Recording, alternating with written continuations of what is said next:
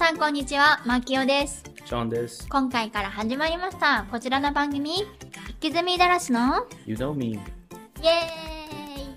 第1回目となります。まずは自己紹介をしていきたいと思います。私、マキオと申します。東京生まれ、東京育ちで、東京で働いてたこともあるんですが、その後に中国語の留学のために台湾に行きました。で、その後に結婚し、現在はテキサス州ダラスというところに住んで、今回ね、キズミダラスという活動をしております。どうぞ。私はショーンと申します。アメリカ生まれ、台湾育ちのエセアメリカ人です。どうして衛星と思うんでしょうか？中国語とと英語どっちでも喋れるんだけど、どっちでも怪しいです。今日本語喋ってますけれどもあと台湾語も喋れるので一応4カ国語話せるんですけどどれも怪しいっていうどれも完璧ではないっていう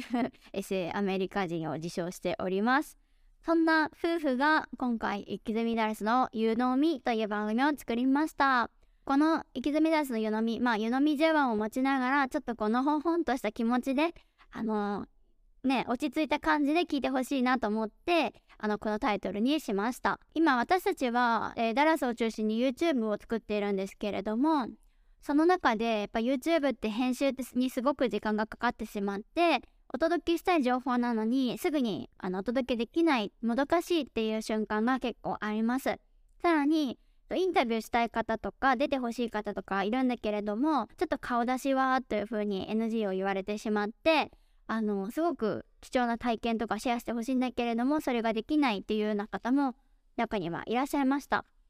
まあそんな方でもこういった音声の番組だったらもうちょっと手軽に出やすいかなと思ってそういったのができればいいなと思って今回新しく作りました。まあ音声の番組そもそも流行っているっていうのもあるしまあこちらアメリカは車社会なので結構耳は開いてるけどっていうあの時間が多いですね。YouTube だとどうしても座って見なくてはいけないですけれども音声は耳だけ開いてれば聞けるっていう瞬間があると思うのでまあそういった方たちにもぜひ聞いてほしいなと思います。次は生きずみならずの活動についてお話しします。今回は第1回目なので特別に、まあ、どうして生きずみならすっていうタイトルなのっていうところをお話ししていきたいと思います。3年半ぐらい前に生きずみならすを立ち上げました。実はその時は「生きずみダラス」というタイトルはなくって最初は日本語の「ダラスから失礼します」というタイトルでした。もう今考えるとちょっと笑っちゃうぐらいなんですけれどもまあダラスから本当にあのちょっとやらせてもらいますねみたいな気持ちで、えーそういった日本語のタイトルにしました。なんですけれどもまあ日本人の方だったらいいんですがローカルな方にそのチャンネル名を言ったところで全然通じないしスペル言ってもめちゃめちゃ大変だしということで、まあ、英語のタイトルの必要性を感じ「生きずみダラス」というタイトルにしました。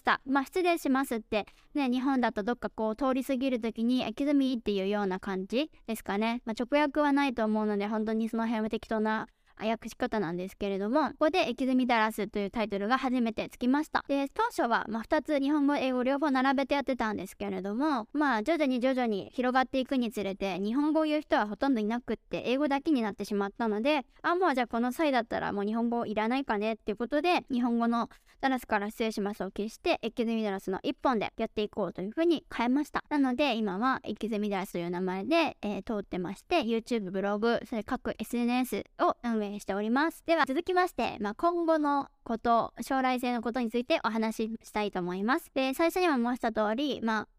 今後は、まあ、夫婦だけでの会話だではなくて、まあ、ゲストをお呼びしてインタビューとかあのちょっと顔出しはできないけどみたいな方とかそういった方もお招きしたいなと思っています。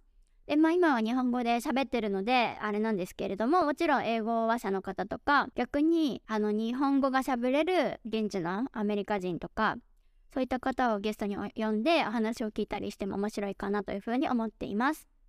この辺は今後も結構柔軟に皆様のご要望とかにも合わせて変えていきたいなと思っておりますのでぜひリクエストなどありましたら私のインスタグラムなどにコメントいただければ嬉しいです